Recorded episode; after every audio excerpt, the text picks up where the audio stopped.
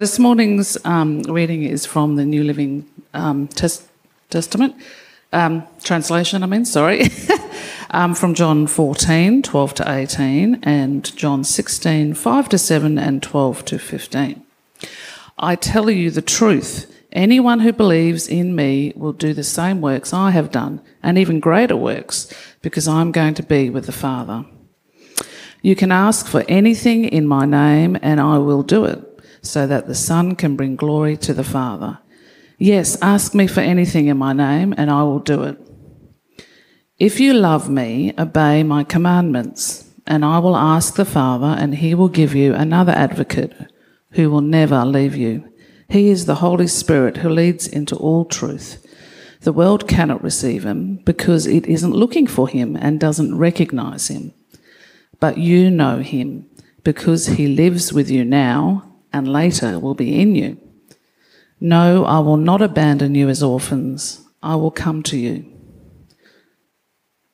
But now I am going away to the one who sent me, and not one of you is asking where I am going. Instead, you grieve because of what I've told you. But in fact, it is best for you that I go away, because if I don't, the advocate won't come. If I do go away, then I will send him to you. There is so much more I want to tell you, but you can't bear it now. When the Spirit of truth comes, he will guide you into all truth. He will not speak on his own, but will tell you what he has heard. He will tell you about the future. He will bring me glory by telling you whatever he receives from me. All that belongs to the Father is mine. This is why I said, The Spirit will tell you whatever he receives from me. This is the word of the Lord. I almost missed that. Oh. Morning. Hello. Hello. Yes, we're on. Good morning. morning. Yes, I loved how you respond to that. I must admit, coming in today, I was feeling a little intimidated because of Luke's Rubik's Cube while preaching last week. I was like, how do you outdo that? Uh, I was like, I need to up my props game, but I can't. So, yeah, Luke, you've ruined it for every other preacher. that was next level. Uh, but yeah, I'm excited to be here with you today to continue this series on living as scattered servants as sent ones into the world carrying the message and the demonstration of the kingdom to a lost and hurting world. And a couple of weeks ago, I shared about God's heart, his desire and destiny for us to live in unbroken fellowship with us. Last week, Luke talked about abiding in Jesus. And so today, I'm going to be talking about the Holy Spirit. And even in saying that, I kind of get a little nervous. Often in churches, talking about the Holy, uh, sorry, talking about the Father or talking about Jesus is a little more acceptable and a little more comfortable, but talking about the Holy Spirit can sometimes cause some emotions within us uh, depending on your denominational background, how you were brought up, um, maybe some experiences that you've seen or heard, uh, it can cause a little bit of anxiety. And my heart today is ultimately to look at what Jesus says in his word about the Holy Spirit. See what he's inviting us into as living as scattered servants and uh, I just hope that we'll have open hearts to hear what he is saying today. So let's just take a moment to pray.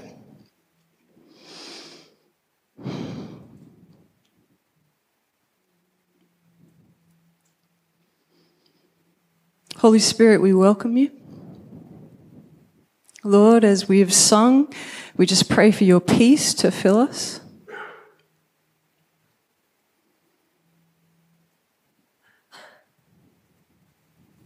May we come to know you in fresh ways today. And Holy Spirit, I just ask that you would speak to each individual heart today.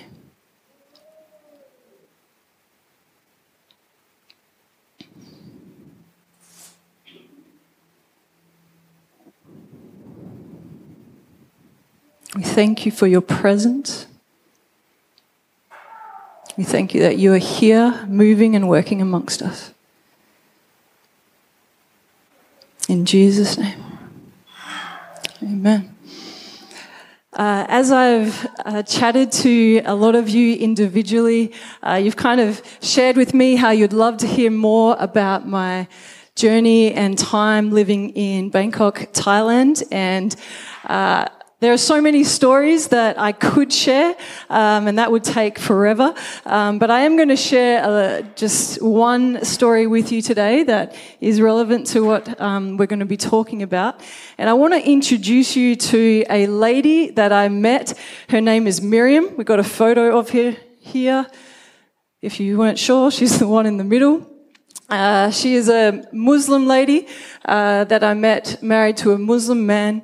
She lives on the Bangkok River, and we can go to the next photo.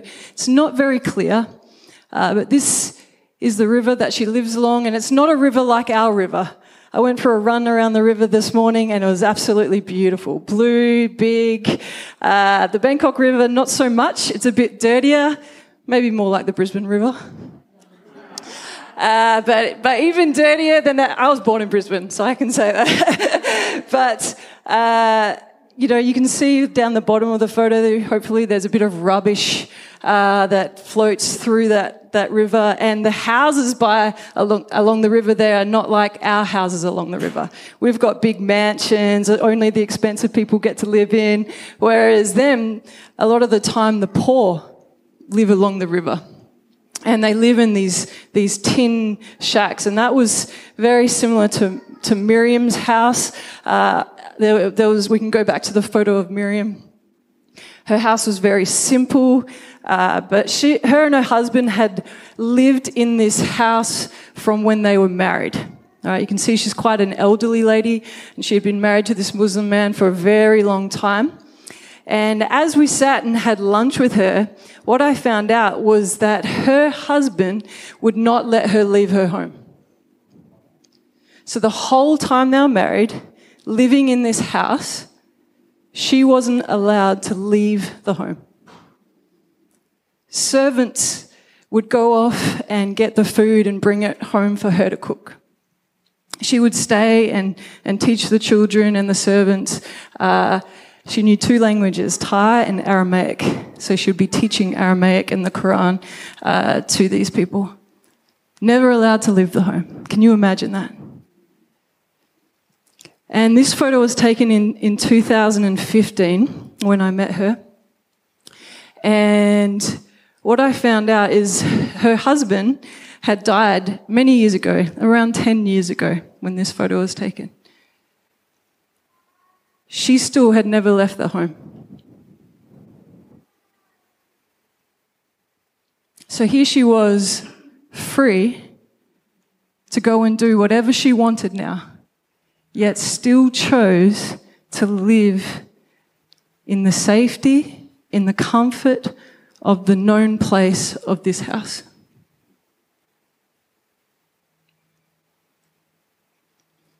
This had me thinking about the story of the Israelites. They had a promise of a land flowing with milk and honey, affectionately known as the Promised Land. Yet they find themselves for 430 years in slavery to Pharaoh and the Egyptians.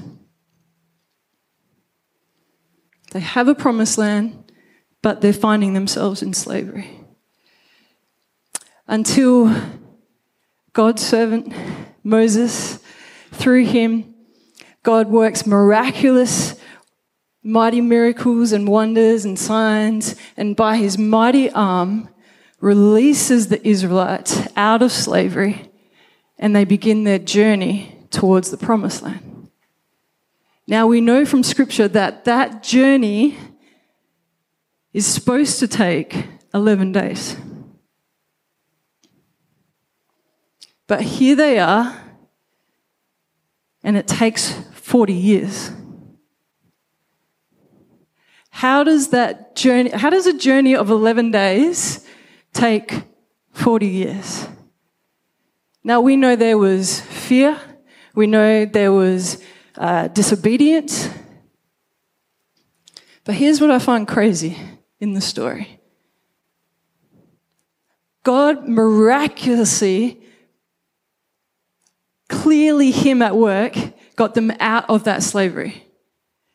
They're now in this, in this journey, in this wilderness, and He miraculously reveals Himself to them in a cloud and a fire he miraculously provides for them by having sandals that don't uh, wear out, water from a rock, manna from heaven, quail from fallen from the sky. Like incredible provision, miraculous. And yet, there's a moment where they still cry out, Moses, we want to go back to Egypt.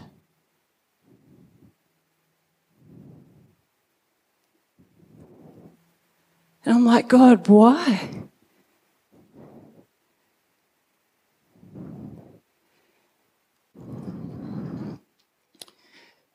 See, God during this time was trying to reveal to them his, his character, his nature, his ways, yet they were so consumed with the form of the provision the way it came, that it didn't come in the timing that they wanted. It was uncomfortable, uncomfortable in this wilderness that they thought it's better for them to go back to what is known, even though it's slavery. If we fast forward to the time of Jesus, the Jews longing for a Messiah. Jesus comes. He doesn't come in the form they want him to or the way. He, he hangs out with people that they don't expect. He offends them with the things that he says. And so, what do the Pharisees do? They choose to remain in slavery to the law instead of getting to enjoy the freedom of grace. Now, if we go to the part of the story that we're looking at between John 13 and 17, here's his disciples. He's spent time, they've spent time with Jesus for three years. Over this time, Jesus has been revealing the character and the nature and the ways of God. And here he is saying to them, I'm now about to leave you. And they're like, no, no, no, no, you can't leave. And what's their big question? When are you going to rescue us from the oppression of the Romans? They still weren't getting it. And Jesus is like, I'm not coming, I'm not here to rescue you. I'm, I'm going to now release you as my hands and feet into the world to preach the gospel and to continue in the works that I have been doing.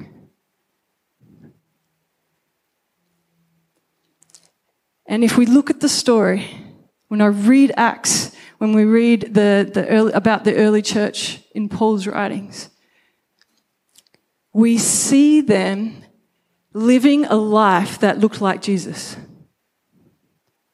Right? They're preaching with the same boldness as Jesus. They're healing like Jesus. Dead are being raised. Their lives look like Jesus. But if I'm being really honest right now, when I read those things, I'm a little frustrated. Because my Christian walk doesn't look much like that. And the churches that I've been a part of don't look much like that. there's a disconnect. Right? Jesus came proclaiming a kingdom. He says in, in our readings there, he says, anyone who believes in me, excuse me, will do the same works I have done and even greater works. Greater works than Jesus. If we go to Mark, listen to this Mark 16, verse 17.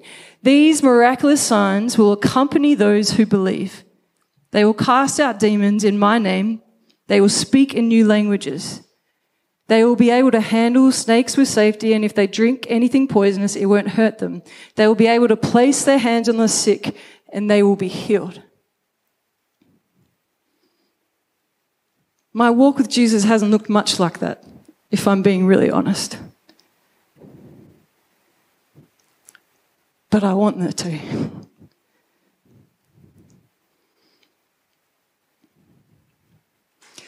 Let me ask us a challenging question.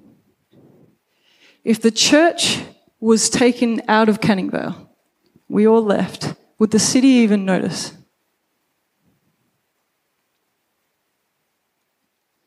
If you left your secular job with all with, with workmates and stuff that don't know Jesus, would that workplace feel or look any different?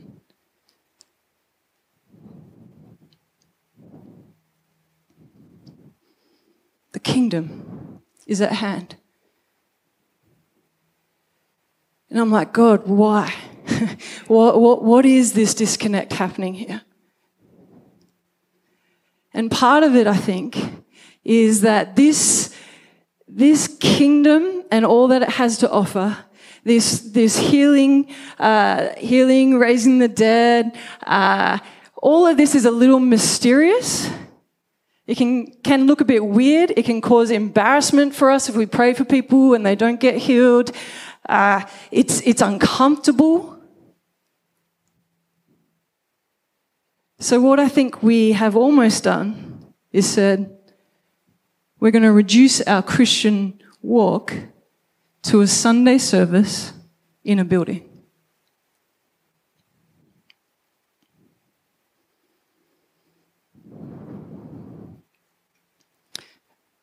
And I don't know about you, but I'm hungry for more.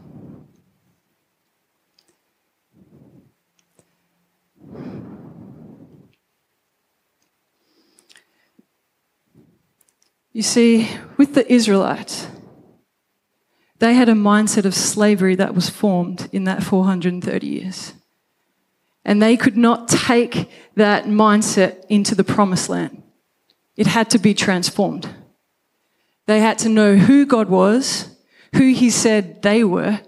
They needed to know the power and the authority that they had to be able to step into that promised land.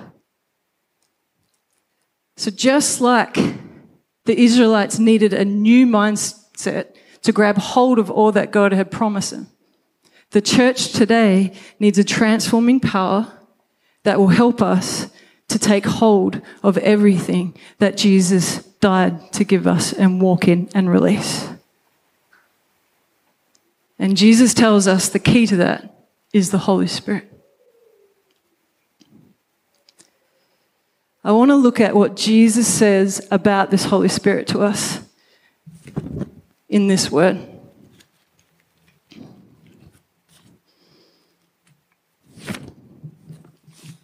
So, here in John 14, verse 15, oh, sorry, 16. He says, And I will ask the Father, and he will give you another advocate who will never leave you. He is the Holy Spirit who leads into all truth.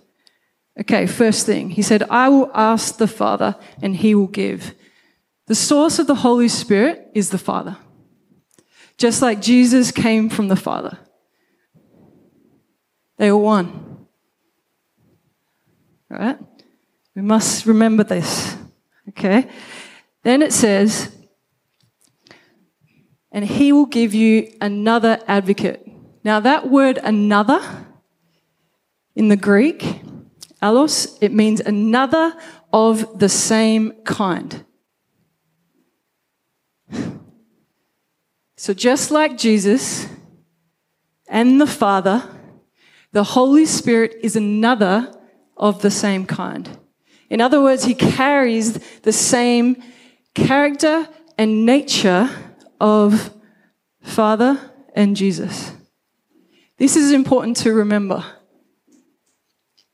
especially if you're trying to discern things.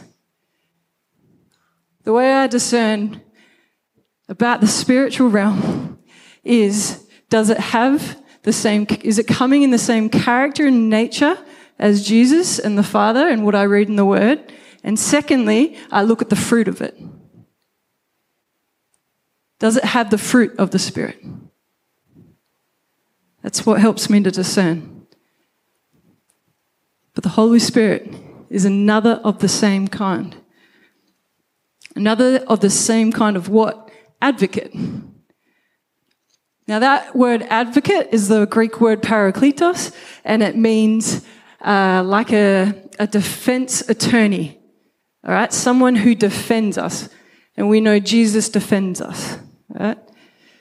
But in the Aramaic, which is the word, uh, the, sorry, the language that they spoke in Jesus' day, it's the word paraklita. Probably didn't say that right. but it's made up of two words. When I learnt this, it blew me away. Paraklita. Para, to end or to finish. Klita, the curse.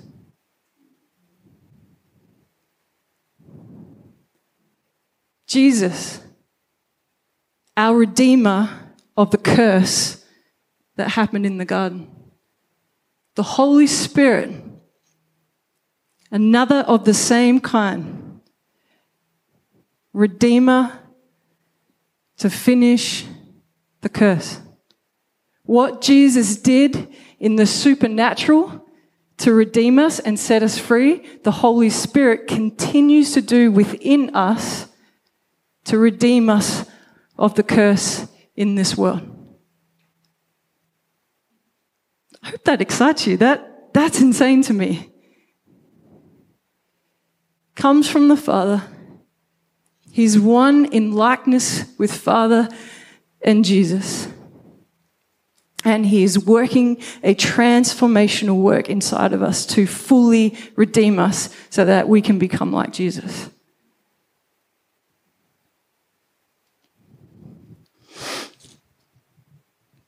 He is the Holy Spirit who leads us into all truth. Now I'm going to jump to John 16, verse 13. What's crazy is in these few little chapters, Jesus uh, repeats himself four different times and he pretty much says the same thing. So it's like, this is important. Right? When the Spirit of truth comes, he will guide you into all truth. Now, this word truth, if we think about it in our Western 2023 mind, truth is very much a knowledge based thing. It's facts, it's things we know. But in the original language, this word is better described as reality.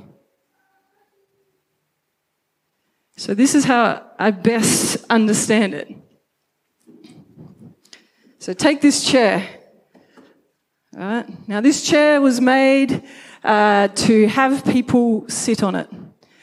This chair was made um, by a good manufacturer and it is strong, it's sturdy, and it should take, be able to take some, some weight. All right. So, the truth is that this chair will hold someone who sits on it. Right? Now we know that it takes faith to then actually sit in that chair. Is it actually going to hold me? Yes, it is. It's not until I'm sitting in this chair that this truth is now my reality. Right? So I can stand up here and say, This is true, this is true, this is going to hold me up. But when something becomes a truthful reality, we are now embracing and living it. And this is what this, this is saying. Jesus going to, is going to lead, lead us into all truth. It's not just knowledge.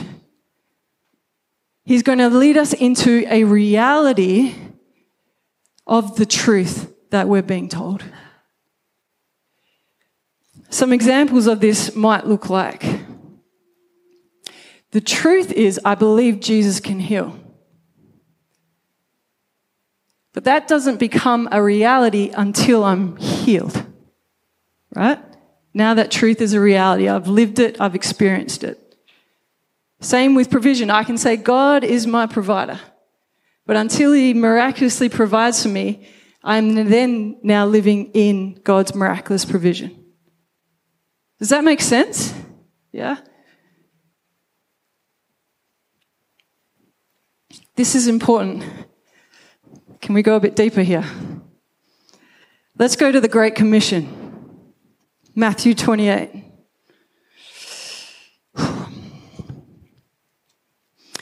Verse 19. Therefore, or let me read. I'm going to read in the New Translation, uh, New Living Translation first. It says, "Therefore, go and make disciples of all the nations, baptizing them in the name of the Father and the Son and the Holy Spirit." Teach these new disciples to obey all the commandments I have given you. And be sure of this, I am with you always, even to the end of the age. Now, most of us know this pretty well. I, oh, until a couple of years ago, I understood this verse to mean so go make disciples, all right, baptizing them in the name of the Father and Holy Spirit. I understood this to mean water baptism.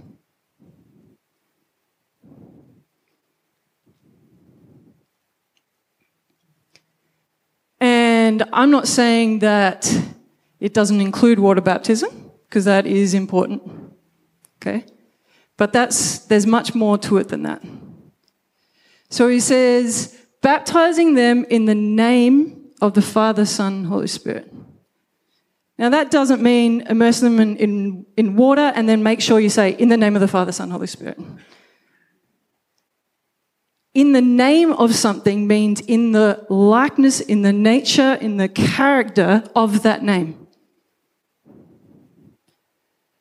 I want you to look at how another translation puts this verse. And it's got some Hebrew words in it, and I'll uh, translate those. It says, verse 19, therefore go and make people from all the nations into, that word, there's disciples, immersing them into the reality of the Father, the Son, and the Holy Spirit. Immersing them into the nature, the character, all that makes up who God is. Why is this so important? From what I've seen is that we have somewhat reduced evangelism and discipleship to proclaiming the gospel and teaching them the word of God. And that's only half the story. The other half is this immersion piece. And it's what Jesus demonstrated when he brought people into his life and with his disciples for those three years, he immersed them into the reality of walking with him and into the character, the nature, and the ways of who and everything he was and his kingdom's about.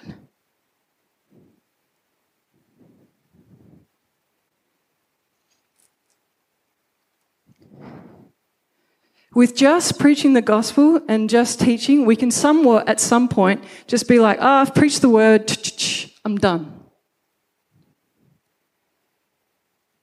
Whereas the discipleship that Jesus demonstrated to us was one of walking with and releasing all that it is of who He is to the people that we're walking with.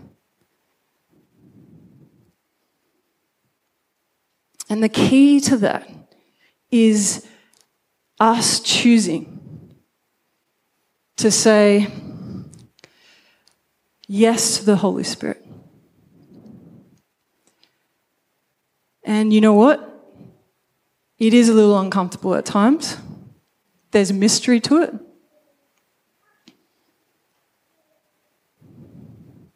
There's risk. Sometimes we'll get things wrong.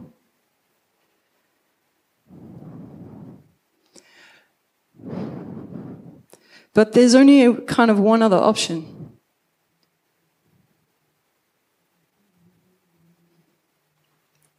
To stay in our Sunday service comfort, safety,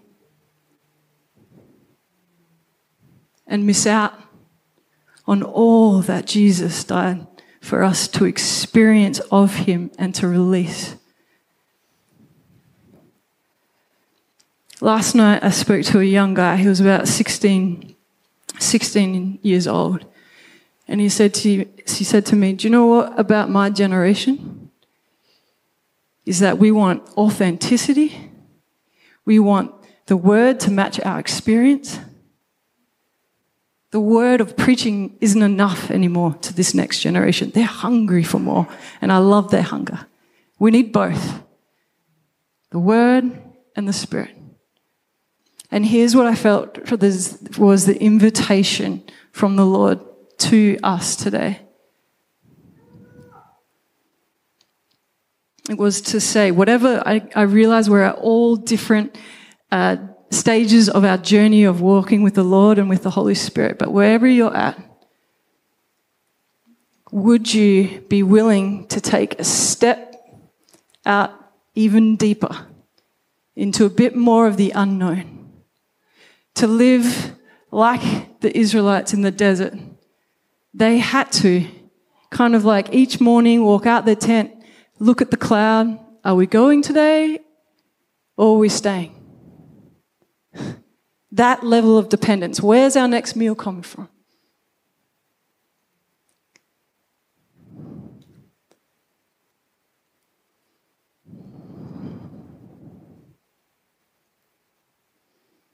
So here's my question for you.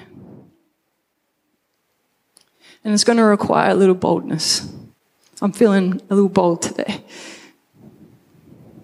Because I don't want here anymore. I want us to be a church that takes hold of everything Jesus died for us to have. And if we can't be bold in here, we're not going to be bold out there.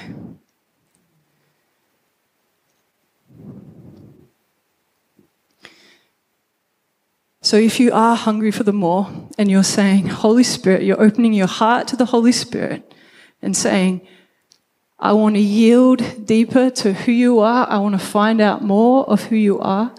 Then I'm going to wonder and ask right now whether you would stand, and I'd love to pray for you. And I don't care if it's one or two, because God only needs Joshua and Caleb to be able to take hold of the promised land.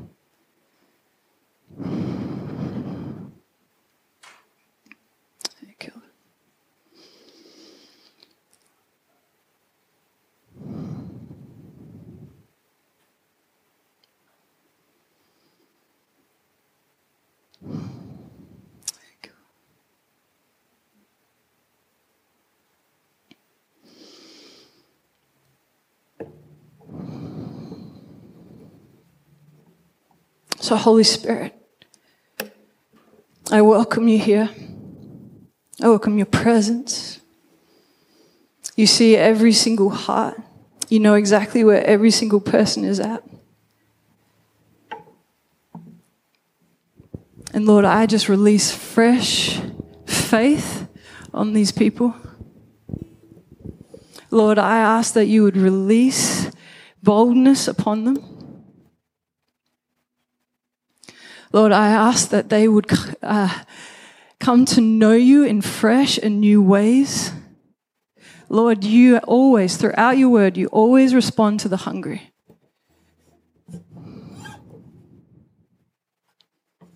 So, Lord, I trust that you will do a work in them. In the end, it's all you. Holy Spirit, take us deeper even with fear and trembling, not always knowing, being uncomfortable, making mistakes. Holy Spirit, we trust your leadership on our lives. We thank you, Father, for sending your Spirit to come and dwell amongst us. Help us to steward you well, Lord, the greatest gift we've ever received.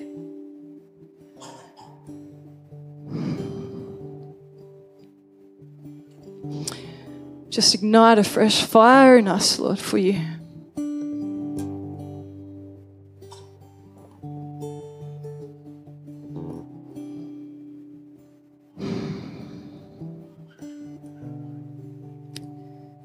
Seal our yes, Lord, with your spirit.